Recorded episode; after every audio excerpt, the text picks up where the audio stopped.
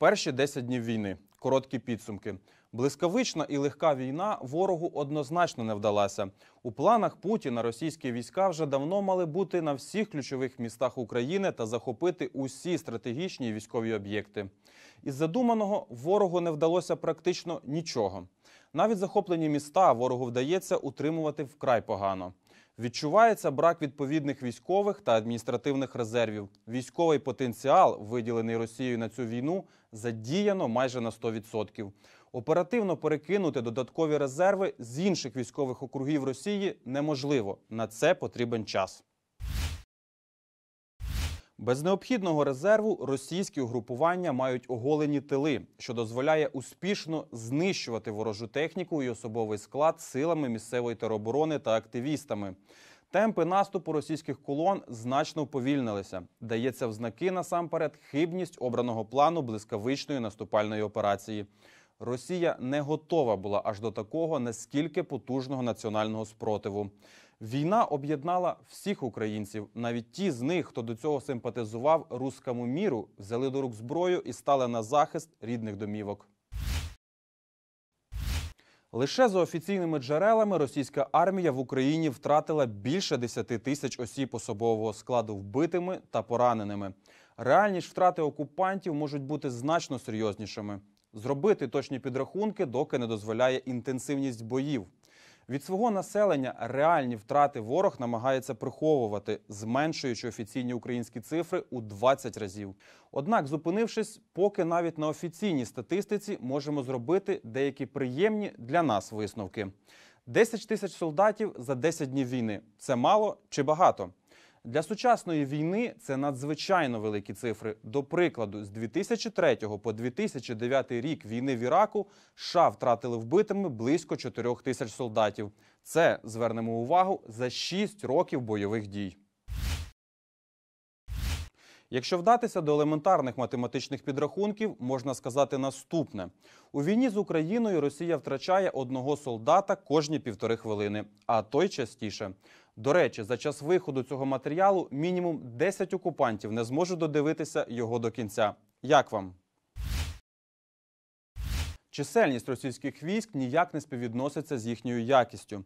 Більшість солдатів російської армії – це малопідготовлені, деморалізовані строковики віком 18-20 років.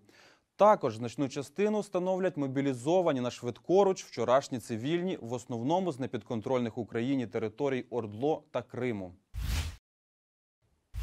Матеріальне забезпечення особового складу у російській армії, м'яко кажучи, жалюгідне. Кирзові берці, радянські планшетки, компаси, жгути радянського виробництва в аптечках і так далі по списку.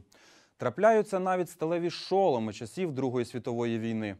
Крім того, у російських солдатів величезні проблеми з провізією. Запас продуктів, розрахований на швидку триденну перемогу, давно скінчився.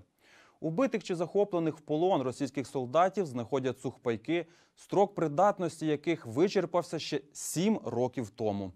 Російські солдати, аби прохарчуватися, змушені мародерити. Більшість з них глибоко деморалізовані. Рахувати знищену та захоплену техніку теж вкрай складно. За офіційними даними, російські війська вже втратили 269 танків, 105 артилерійських систем, 945 бойових броньованих машин, 50 реактивних систем залпового вогню, 39 літаків та 40 гелікоптерів, 409 одиниць автомобілів, 60 цистерн з паливно-мастильними матеріалами, 2 катери та 3 безпілотники. Такої кількості техніки було б достатньо, аби озброїти цілу європейську країну далеко не найменших розмірів. Це офіційні цифри, які, знову ж таки, в реальності можуть бути значно вищими. Ми достеменно не можемо знати, скільки російського заліза лишилося стояти в полях і лісах України, підбитого, спаленого чи захопленого місцевими силами ТРО та активістами. Фіксуються випадки, коли особовий склад російських військ і сам кидає техніку, що зламалася, чи ту, в якої скінчилося пальне, та дезертирує. Частину трофейної техніки Україна вже залучила до своїх оборонних потреб. Вичерпавши власний наступальний потенціал, Росія починає шукати союзників для наступу з інших країн. Задум провальний. З учорашніх союзників військову підтримку наземними військами Росія може отримати хіба лише з Білорусі. Немає сумніву, вибору у Лукашенка немає. Він буде допомагати своєму господарю Путіну. Тепер слово за білоруським народом. Адже воювати білорусам доведеться у чужій війні, та ще й на стороні того, хто по суті позбавив державності твою країну. Така собі мотивація. Натомість увесь цивілізований світ об'єднався навколо України. Україна отримала безпрецедентну підтримку світового товариства. Для захисту своєї незалежності наша країна отримує фінансову і гуманітарну допомогу, високоефективну і високоточну зброю та боєприпаси. Допомогу, про яку за інших обставин доводилося б лише мріяти.